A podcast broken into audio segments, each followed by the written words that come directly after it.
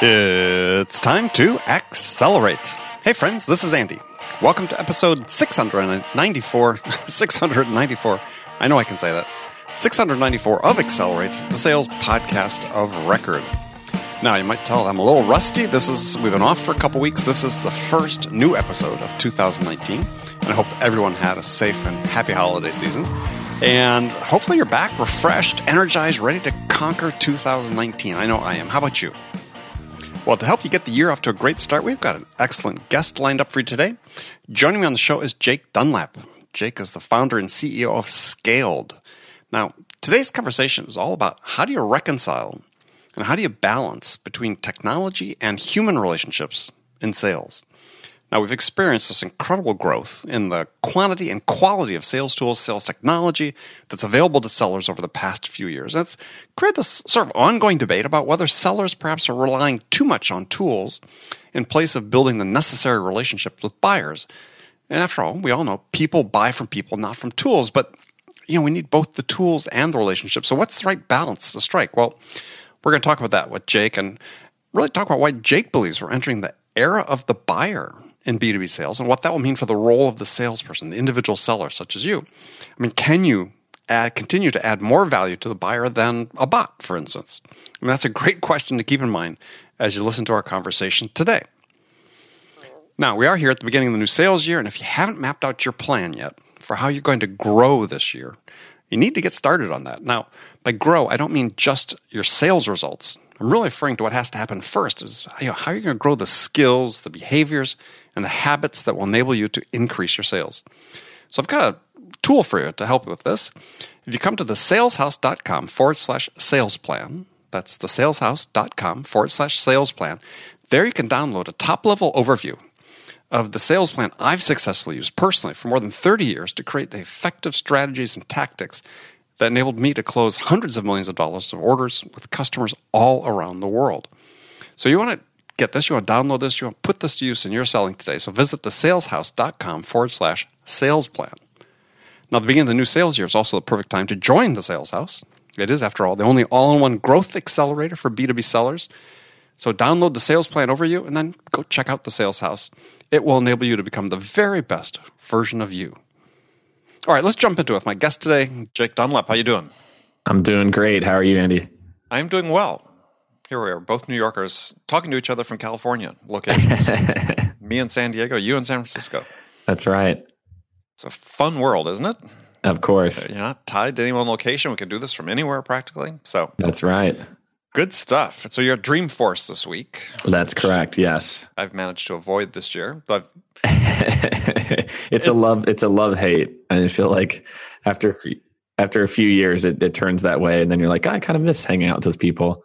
yeah, I mean, I always have a good time. But I, I was talking to somebody yesterday who was very similar to me the way they approach it. I think the only time I actually go in Salesforce is when I'm actually speaking at Salesforce. Yeah. Um, otherwise, it's just meetings around the periphery, which uh, Exactly. sounds pretty much what you're doing. That's exactly yes, that's exactly right. I'll, I'll I will actually go into Dreamforce for the first time uh, later today. So, Okay. yeah, into the main hall, which is uh, people haven't been. It's it's uh, definitely worth going. a quite least- an at least a experience, and b if if you suffer from claustrophobia at all, probably not a good idea. no, that that in the subway. Stay away. yeah. So, all right. Well, we we were of scheduled talk today about which I think we're going to. Um, not to make it sound like we're going to change it, but there's this issue is know we've got this influx of technology into sales and sales automation, various forms, AI, so on and so forth, and it starts butting up against this idea of the fact that the human aspect of selling is still really paramount and central to forming a, a working relationship with a buyer. So it's like, how do we reconcile these? Because certainly we see examples of of the ways technology are being used in sales that do nothing to further the building of a relationship, Mhm. uh, if if anything. But it doesn't have to be that way. At least my my way of thinking is that you know ultimately the end game with technology and in sales, and I wrote about this this earlier this week, is it's going to be used to help us and facilitate the building of relationships and facilitate the building of trust. We're not anywhere near that yet, I think, but But let's talk about what's happening today and what what might come.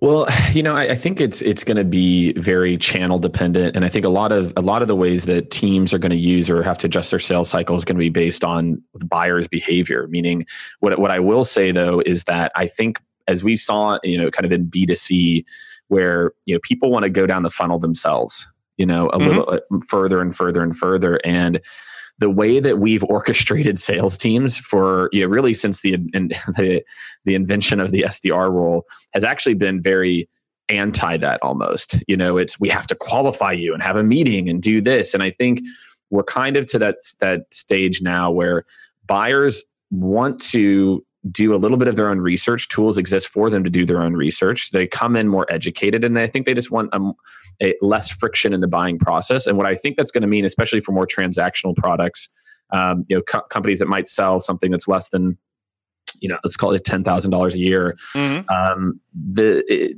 the, you know how what what what it means to be in sales for those products, I think is going to be a lot more shepherding and a lot more project management. And salespeople are going to have to be smart about the ecosystem and really you know really serve as a guide mm-hmm. um, whereas at the enterprise you know I, I, think we're, we're we're we're not even close to there yet but you know i think you're seeing more and more of these you know you look at tools like drift right that allow me to come to a website the bot can answer a few basic questions which is great and then i don't get bombarded by a sales rep because i downloaded a stupid ebook mm-hmm. you know so i i think we're just kind of at this like very beginning and i think those those lower average sales price products are going to be the ones that are really affected by this. Mm-hmm.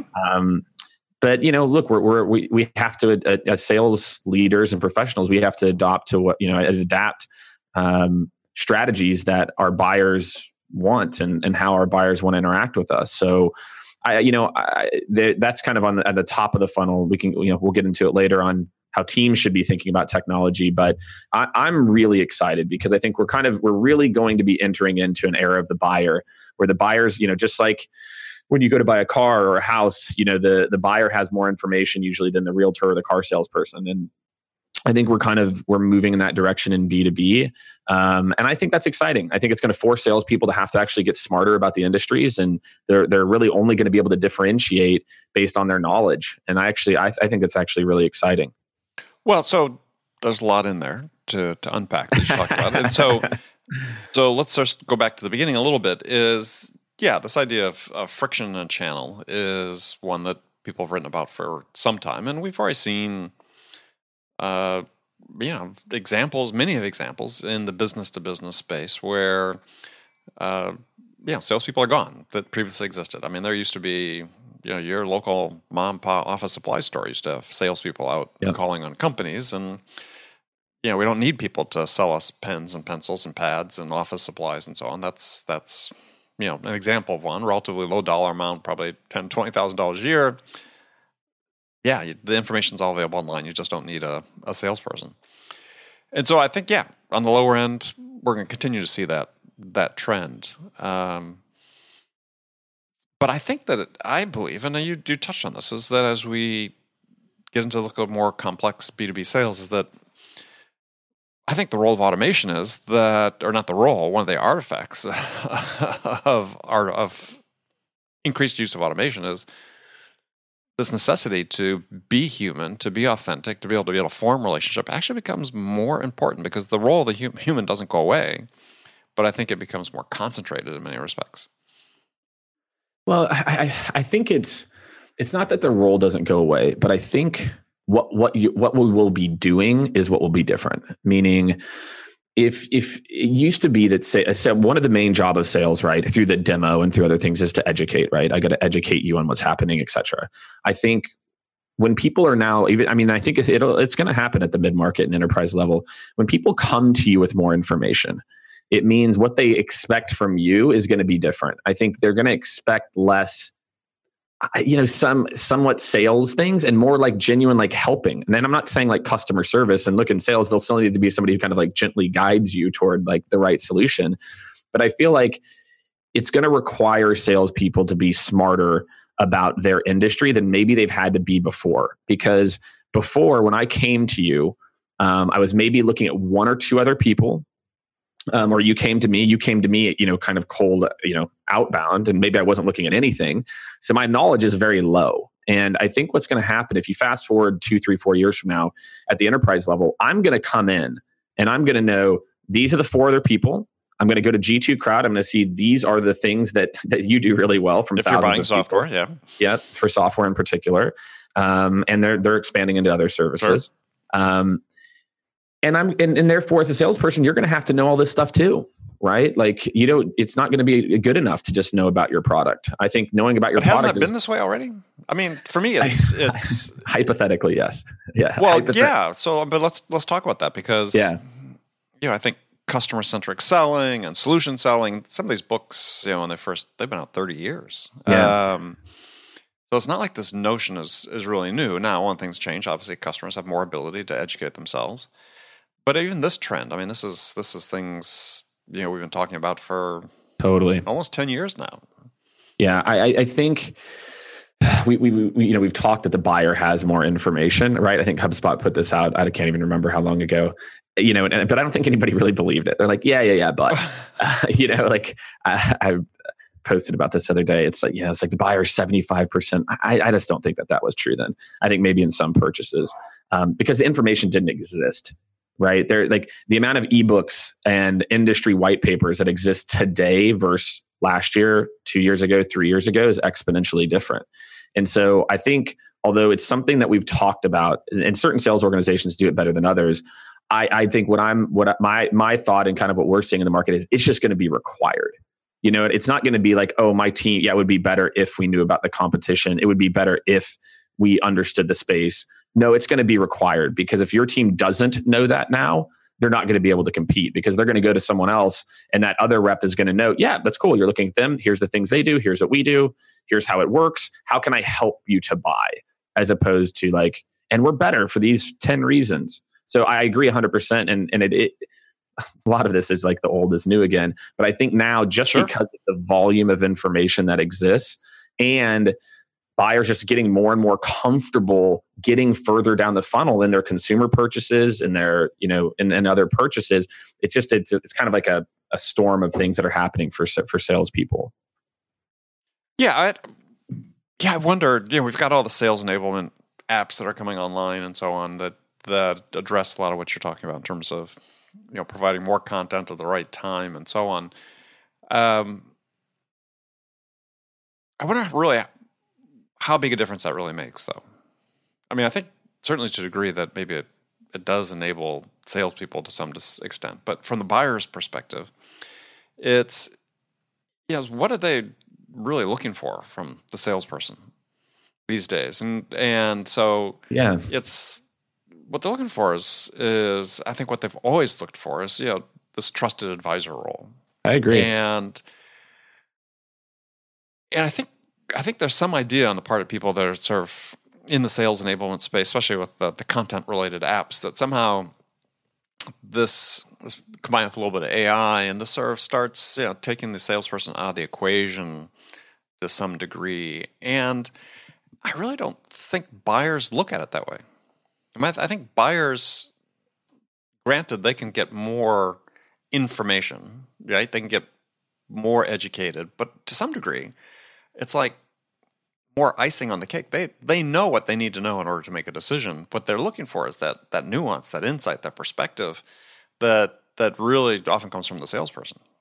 Yeah, I, yeah, and I, I agree with that 100%, Andy. I, but you know, one thing I, I think I'll add or comment on is they the bots will get to the point where like like and, and it's gonna happen like this mm-hmm. isn't like a oh maybe if like it is going to happen like bots can already i mean i think uh, what really opened people's eyes was when they saw that that kind of that google when google unveiled what was it like uh, setting an appointment with a hairdresser, hairdresser right yeah exactly right God, I mean, like if guys, it's to happen. like, like welcome. And if it can do that good, like then it means that that the bots you're, you, i think what what i'm really getting at andy is that where the salesperson comes in is getting further and further down the intent process whereas i think what bots can do really well well not great today, but over the next few Mm. years we'll be able to do well. It's just some of the basic stuff. You know, it's not, so it's not the trust the the later stage intent. I've narrowed it down to one or two people. Now let's go. But it will be the like, hey, like help me to understand this or this. I gotcha. Right. And Mhm, and mhm. and you know, and you're gonna want it in real time. I don't want to have to set up a call with you. No, I agree. It's it's it's absolutely brutal. I had I just went through a purchase. We just opened an office in Austin, and I wanted to buy snacks. Okay, snacks. Mm. Okay, like I don't want to deal with this at all. Right, and instead of being able to go to this site, I I had an SDR reach out and asked to set up a meeting with me about my snack needs, and and then. I had to call and, and I was like, no, I'm not meeting with you. Send me the pricing. I just like I, I'll pick an option that I think, and then like let's catch up later, and like in two weeks, and you, I can if I need more, we'll, we'll you know, my office manager will order more. And then I had to call in with my credit card, and then I you know I had a snack concierge put a time on my my calendar a week later to talk about my snack needs. I'm like, this is crazy. Like. I, why can't I just give you my credit card? And and, uh, and I look. I mean, obviously, look. I you know I'm in this world. You're in this world. So we're just expecting less friction and especially in those types of more transactional and i think even at the enterprise level some of that basic interaction you know i tell that story because you know it's there's just no reason why we wouldn't head toward this friction less friction so i think the salesperson's value is going to come later in the process than maybe it does today Mm-hmm. Well, I, I agree, hundred percent. I mean, I think that that it, it speaks to the whole conversation about what is the role that we see now with a lot of inside sales teams, with BDRs, SDRs. Um, you know, it's always sort of been the the idea is that when auto, full automation, AI informed automation, machine learning comes in, that hey, those are the first roles to go. Um, no, I don't think so. I think, but but it, but they'll do something different. Meaning, and this goes back to it, like everything that you said, Andy. Like I agree hundred percent. But you're talking about the very like like the top teams and reps. And if you look at what's actually coming out of most BDR teams, Mhm. like I'm sorry, I can't automate that. Like I'm sorry, I can. And and you know, Sales Loft, you know, Anna did had to, sent out a great report where they looked at if you do like I think it's 18% personalization leads to 2x results in you know replies. And if you don't think the bot's going to be able to get to 18%, you're wrong. Like oh, of course they will. Yeah. And, and so I think that it goes back to my point. Say if you want to stay a BDR or SDR, you're going to have to be smarter. You Mhm. can't just send out like blanketed emails or custom objects. You're going to have to really understand what real personalization is, or and not necessarily an or, it's an and, and you're going to have to figure out how to build kind of a unique, defensible like thought leadership base of people that trust you. And i think that that's that's what we're really going to see and that's the big trend that i'm most excited about is i think the role of salespeople is each salesperson we're actually going to go back to, to your point from 30 years ago to where like the rolodex matters again. Because as we get pummeled in these various channels people are going to be less likely to take people with you know meetings with people that they don't know. Um, and so if you kind of couple this with i think the sdr and bdrs will still be have a lot to do but they're not going to be able to do what they did yesterday to be successful or they're going to be gone. Mm. and what the other thing that they're going to have to be really really good at is starting to build a rolodex right? As opposed to like building a trusted network of people who will take a meeting with you because you're adding value.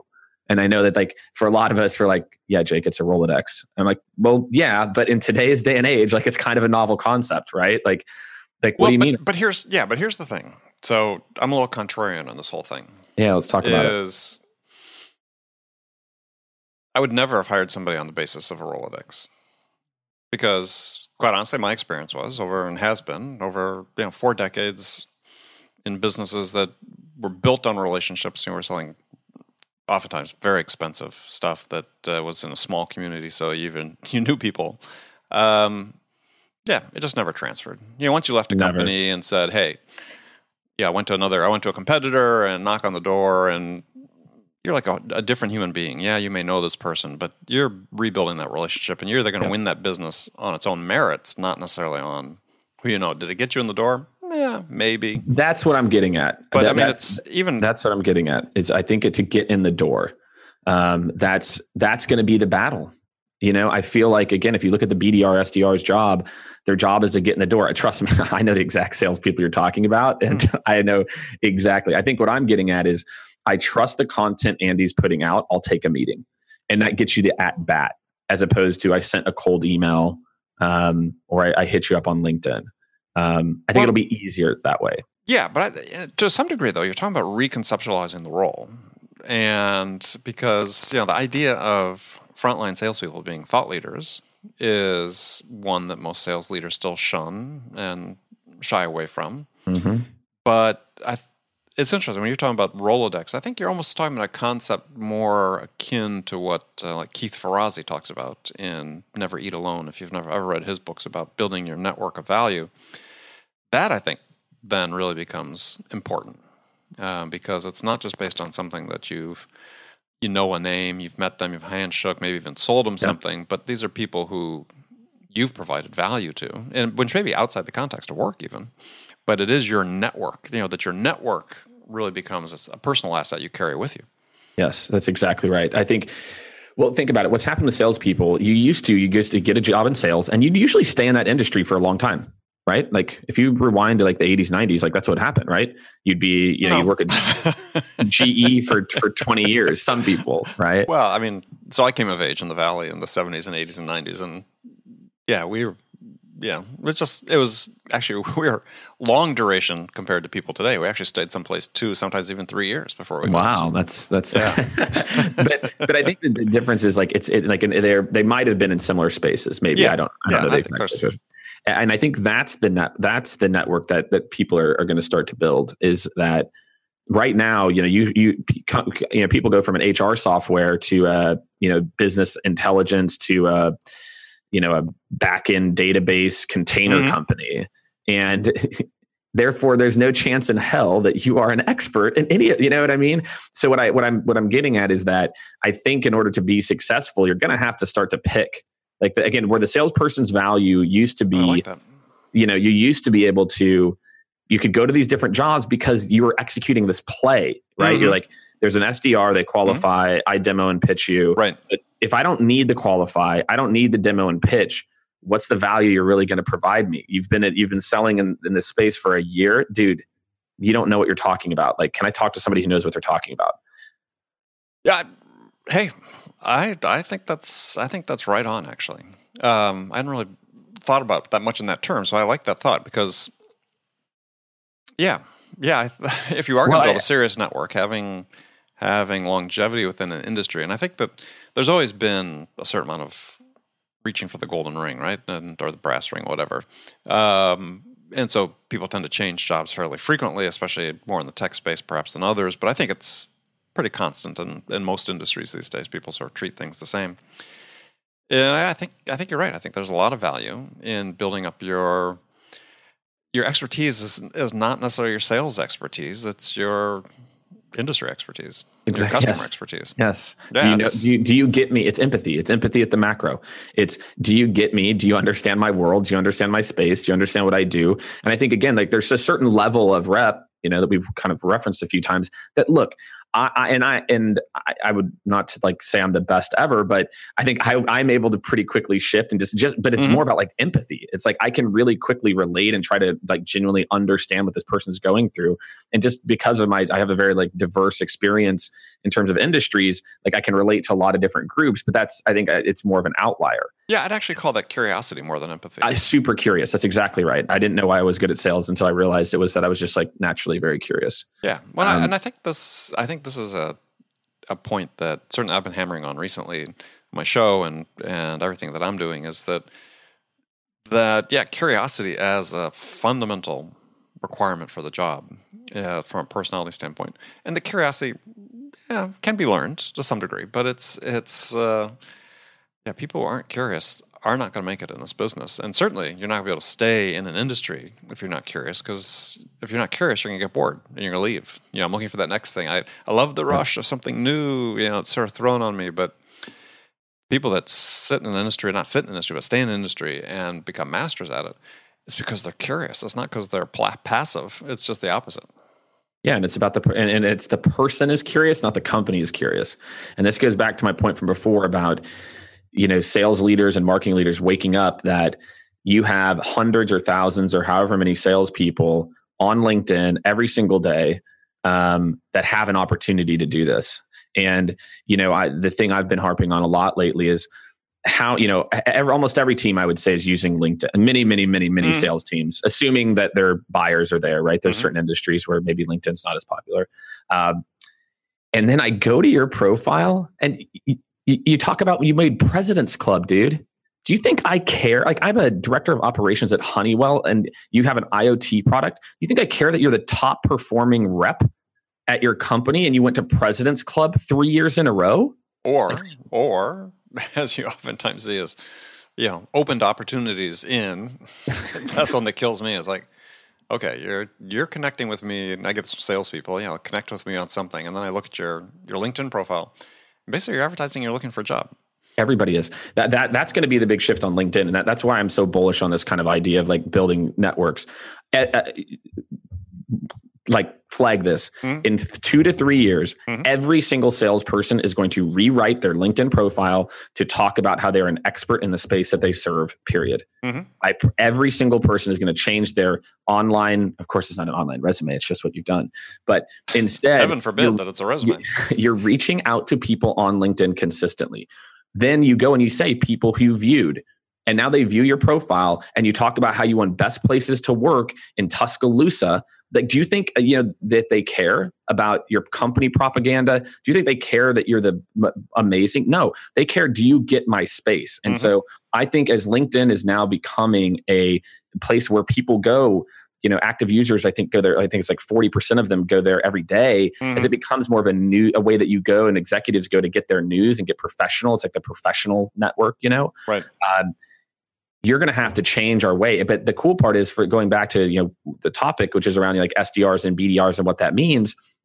That means if you're an SDR BDR and I decide, man, I'm really into this whole IoT thing, and I go and I work at you know Microsoft or you know, C3 IoT or you know Helium, one of these companies, um, and I just start to connect with these people. I start to share things about what's happening in IoT, and I do it that again and again and again. And guess what? Month ten of being an SDR, I've got you know 300 directors of operations at different industrial manufacturing companies who interact with my content every two weeks you know? And and i think it's just putting out like basic things and and, marketing is going to have to enable their sales teams to push out that type of thought leadership not push out our best places to work you know award not push out our ebook or white paper. All right. So here's here's the base what i see as sort of the fundamental challenge with that is that you know thought leadership requires thought and you know, one of the problems that, that I see from what I'm doing is that there's this real reluctance, and this is not pointing fingers at any generation or not, because it's it's always sort of been the case, is that you know in sales there's a very small subset of, of professional salespeople who are making that investment in terms of really learning their customers, really learning their craft, really investing their own time, perhaps even their own money to do this and and that's what what you described really requires. And I think the people that make that investment, if they see themselves into the future, and I think one of the problems with SDRs now is they only see to the next job, right? I'm here 12 months and then there's the next job, I'm going to go. And they're not saying, where am I in 10 years, right? And what does 10 years look like? And what do I need to learn to get from here to there? What do I need to master to get from here to there? And to me, this is the big, the big gap that we need to, as culturally in sales, and I think it's just the way people look at the profession is, you know, we don't have continuing education requirements. We don't, you know, have people really treat it as a profession. It's just treat it as a job. And what you're describing, uh, which is highly desirable, is really saying, you know, this is a profession. You know, part of my profession is, yeah, I am thinking about my customers and what I can do to serve them and and spending time on that and learning what I need to do to be able to help them better. Uh, that, that uh, that's exactly right. It goes back to what I was talking about, you know, 20 minutes ago, which is it's just going to be required. Like if well, who's going to require it though? The buyer. The buyer is going to require it. The buyer well, is not going to deal. But they've got this disconnect between the managers, right? Because managers, most sales managers, they're not they're not forcing their people to do this. Yeah, most fact, CROs, most VPs aren't. No, and they and they sort of take the attitude. Well, if I have to force them to do it, they're not going to do it. So you know, thus the. Oh, then don't, then don't be mad when you're unemployed in four years. Like, don't be mad when you're at a customer. You know what I mean? Like, cool. Don't. You don't have to. Like, great. Like it is why like there will be. I mean, Andy, like it will. It's going to happen, Mhm. right? Like in five, four to five years, like there's going to be a some some shit's going to get real, like real, Oh, I- real. And I agree and 100 percent by the way, but just, just and and I think what I'm trying to get at is that I, I hear you, and, and I don't think enough people are talking about it because it's easier, right, Andy? It's easier to just say, well, but but Aaron Ross told me predictable revenue. If we just generate X amount of leads and X amount of this, and I'll just drive toward activity. And, Mhm. and it's just that easy. And guess what? It's breaking now because we don't know how to judge influence in the process. What's the multi-touch, whatever? And, and like we are using LinkedIn as a channel. How do you track the influence of LinkedIn? I just think the metrics are getting different the buyers are getting our behavior is changing and sales is not caught up. And the technology we, we need to understand how you read my article this morning. yes i mean because I, think there's this understanding of it but we're scared right? As a sales leader you're like look i've grown multiple teams to 120 million arr or whatever it is or 500 million arr and now wait you're telling me that that's not going to be successful. Well i just got this huge you know uh, you know, new job and, and equity, like you think I'm going to go run some new plays? No, I'm going to go run what got me here. Mhm. And I think it's, it's going to happen. And then everyone will go, oh yeah, like we, we've got to go do this whole new thing. And I don't know what it'll be called. You know, it won't be called account based everything or whatever it is, but there's going to be like the next term, which is around sales people, like actually having to add real value and that if you can't add value to the equation versus execute a play like i'm sorry like that's where the bot's going to replace you Yeah, I mean it's it's interesting conversation because again, this is a drum I've been beating for a long time, but it was it was you know, it was the fact of life for me in my sales career. I mean, I- yeah i know. I mean, for a lot for a lot of people it is but i mean andy i don't know how many like demos you've taken recently or sales teams. Like it's not what's happening man. Like Well, we we've no.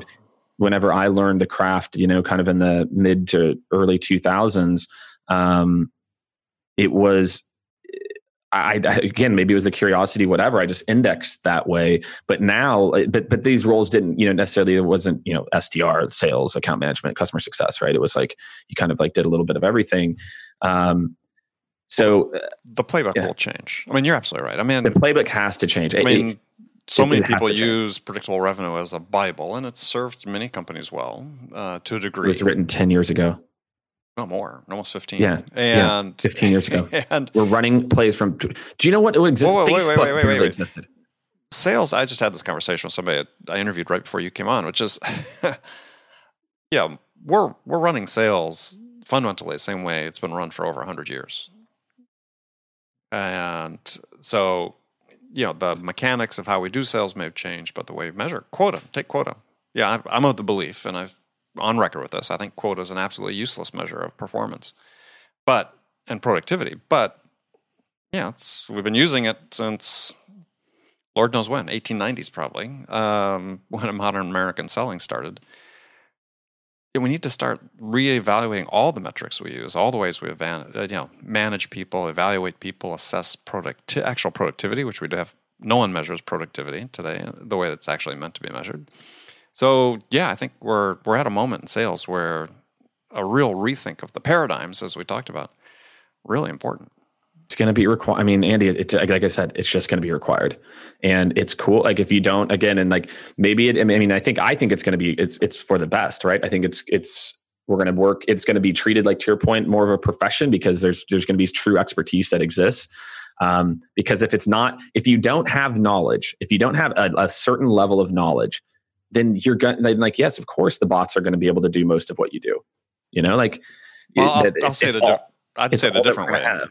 what I'd say is if you don't have knowledge, but if you don't have wisdom, because bots and AI can replicate your knowledge, but they can't replicate your wisdom. And it's that you know that insight perspective, the thing you bring as a human, that's integrating the knowledge, the empathy, the curiosity. That's what's really going to set you apart. Yeah, I think, but I think we're going to be really shocked at what bots are going to be able to do in five years. like, Oh, I'm- I think, I'm not, I think, not shocked at all, but I, I, I think, I think they're going to anybody that underestimates, you know, there's a you know a, a, famous law about technology. A guy named Roy Amara, who was a futurist at Stanford, he's unfortunately passed away, but coined this this law that said, you know, we we overestimate the impact of a technology in the short term and underestimate the impact in the long term. And I think yeah, that's absolutely true. It.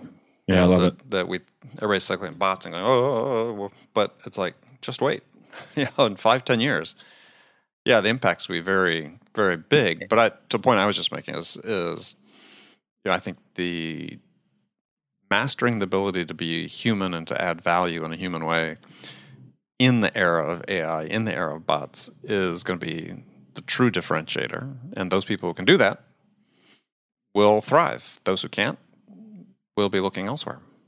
Yeah, I, yeah, that that's that's exactly right, and I think it does start to your point with you know the SVP, the CRO levels um, that we've got to stop just focusing 100% of our reps time on monthly. I think this is your point around KPIs and quotas too. I mm. think this is maybe what you're getting at is you you ask your team to dedicate 100% of their time to hitting a month or a quarter and so they they it goes back to why aren't more reps doing this on building more thought leadership et cetera well because my boss doesn't see any value in me trying to build yep. my career for the midterm yeah. i mean and I might, I might say midterm i'm talking like six months or a year from now to make my life easier i'm not talking about a long term here that we're not we're not giving reps 10 or 15% of their day to do activities that are going to then position them to crush it in like a year. Mm-hmm. And it's because we've become so short sighted and we're private. Most of these companies are private.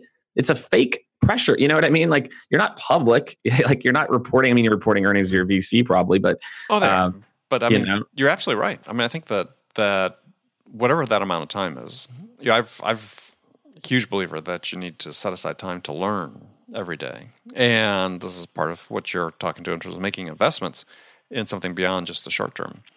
And I've for this show, I've interviewed you know entrepreneurs who are privately held startup companies, high growth companies that are setting aside you know half hour a day for everybody to stop. Work stops. Everybody learns. And you know, if I when I talk about that to most VPs of sales, especially in tech, they're horrified by the thought. Absolutely horrified. And it's like, well, first of all, you're you know, the, the research is pretty clear.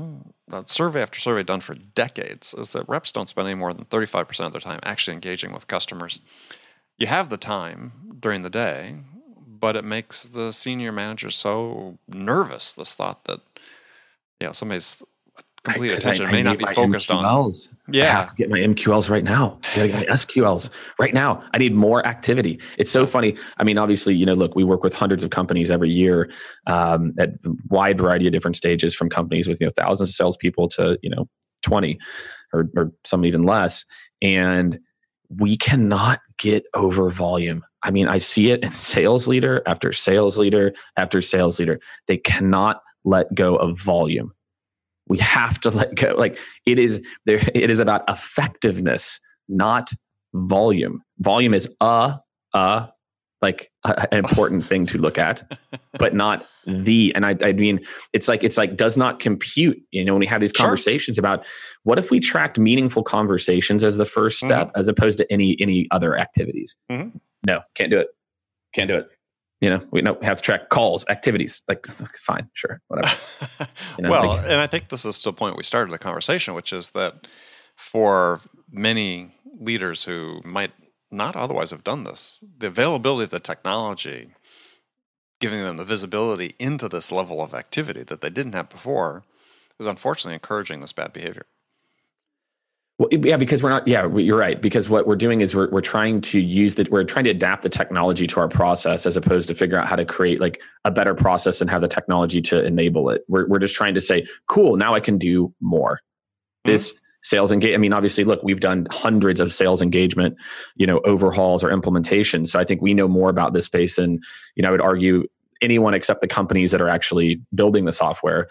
Um, and we're we've got to start to view these are workflow management tools. They're not email tools but most people they still think they're email or call tools. It's like mm. no it's just a workflow. Right. it just allows you to, uh, to create a workflow that the sales team can then execute against and we can track it and we can optimize it. But but instead whenever we most teams when they made these purchases they didn't view it as a workflow tool. They viewed it as a way to do more as opposed to and, and hopefully be more effective in the process. But um, it's just that we can't get away from this more mentality. And that's well, my no, point. Guess what? The bots can do more better than any of us can. Absolutely. If it's all about more, the bots will do it way more. Um, yeah. And, and yeah. the thought of doing things better is just absent, unfortunately, from most, most sales leaders, at least the ones I've been engaging with recently is, is like, and I tell the story all the time about this, you know, CRO that I spoke to that, you know, his idea for growth was all about more at the top of the funnel and nothing about more at the bottom of the funnel. Right? It wasn't like But don't you under but but look, the book says if we get X well, number of leads. Well, I know, but the technology enables that behavior. It, it right? it just all works out. Well, yeah, well, the pro it it shouldn't though. The technology wasn't orig- I mean, maybe it was originally. Because here's the thing too. This is the other thing that no that nobody I don't think talks about enough back in 2015, 2014, 2015, 2016, when these tools are relatively new, you could just send a bunch of emails and book meetings. And it was like, awesome. And guess what? That's exactly what you should have done in 2014, 2015, 2016. Fast forward to 2018, 2019. And guess what? Now that everyone's doing it, it doesn't work anymore. Now we got to go find something else. Mm-hmm. Right. And I think the problem is we're still, we're still looking back at the days of 2016 when I knew my emails was 2017. You know, we made an early investment in those tools, and they just don't. They haven't uh, changed the playbook. They haven't realized like, oh yeah, that was cool. That worked for a while, and now it's not. So we got to go do you know I don't know whatever the next cool thing is. You know. Well, yeah, and I, and I'll sort of wrap up because unfortunately we're running a little long, but it's been a fun conversation. Is is you know the bridge I think for for tools companies that they have to sort of span, the gap they have to span is okay, everything you're doing is about sales. So what are you doing to help the buyer make a decision? I mean, there's some of that's taking place with some of the sales enablement, but you know, most of these engagement platforms and so on, it's just as the buyers perceive it. It's all about me, me, me, the seller. And it's not about them, them, them, the buyer. And until they can span that gap, I think you know, that also is a, a critical issue. Exactly right. That's right. It's always been about the buyer, right? It, and your efficiency comes second to to you know the buyer like the ideal buyer journey. Yeah. Um, and I think and as the buyer's behavior changes as sales leaders and people and people in this world, we have to change too. And it's it's not and it's and again it's going to be required. Or again, don't be upset in five years when you're like I miss the good old days Jake, whenever it was about the people and the relationships, and I could old take old Hank out to steak dinners. Like, cool. In some industries, it's still going to work, but other industries, buyers want something different. Yeah, and I think well, gonna, we've got to adapt. Yeah, I mean, I, I, I talked about that specifically in my first book I published yeah. seven years ago, which is those days were done then. I mean, it's you know, don't bother me, don't take me to lunch, just give me the information I need to help me make a decision. Mm-hmm. So, all right, well, Jake, fantastic talking to you. Awesome, man. I enjoyed so it. How can people uh, get in touch with you? Yeah, absolutely. So um, I'm fairly active on LinkedIn. Uh, it's Jake Dunlap on LinkedIn. Uh, you can find me on Instagram. We're doing a lot of stuff. I, you know, we're firm believers that um, we think that Instagram is also a great platform for people to engage. So you can find me there, Jake underscore Dunlap underscore, um, and then check us out at Skaled s k a l e d dot com, um, where you can stay up to date on sales and marketing trends and hear me rant and talk about the, the future, the exciting future of, of sales. Excellent. Okay. You didn't even rant today. You did a great job. All right. Thanks, Jake. Awesome. Thank you, Andy. I appreciate it. Okay, friends, that was Accelerate for the week. First of all, as always, I want to thank you for joining me. I also want to thank my guest, Jake Dunlap. Now, join me again next week. We've got a great show coming as my welcoming as my guest, the New York Times best-selling author Daniel Pink. Now, Dan's latest book is titled When: The Scientific Secrets of Perfect Timing. And we're going to talk about the science behind timing and sales and the importance of timing and sales. You know, when's the optimal time to prospect during the day? When should you do your discovery calls? Perhaps when should you do your, your qualification? I mean, there's a science behind all of this. You can learn this and put this to use in sales really to help improve your performance. So you don't want to miss this conversation. That'll be next week with Dan Pink. Now, before you go, don't forget to check out the saleshouse.com forward slash sales plan. Again, where you can download the overview of the sales plan I've personally used over the past 30 years in a really successful career. Make sure you check that out. So, thanks again for joining me. Until next week, I'm your host, Andy Paul. Good selling, everyone.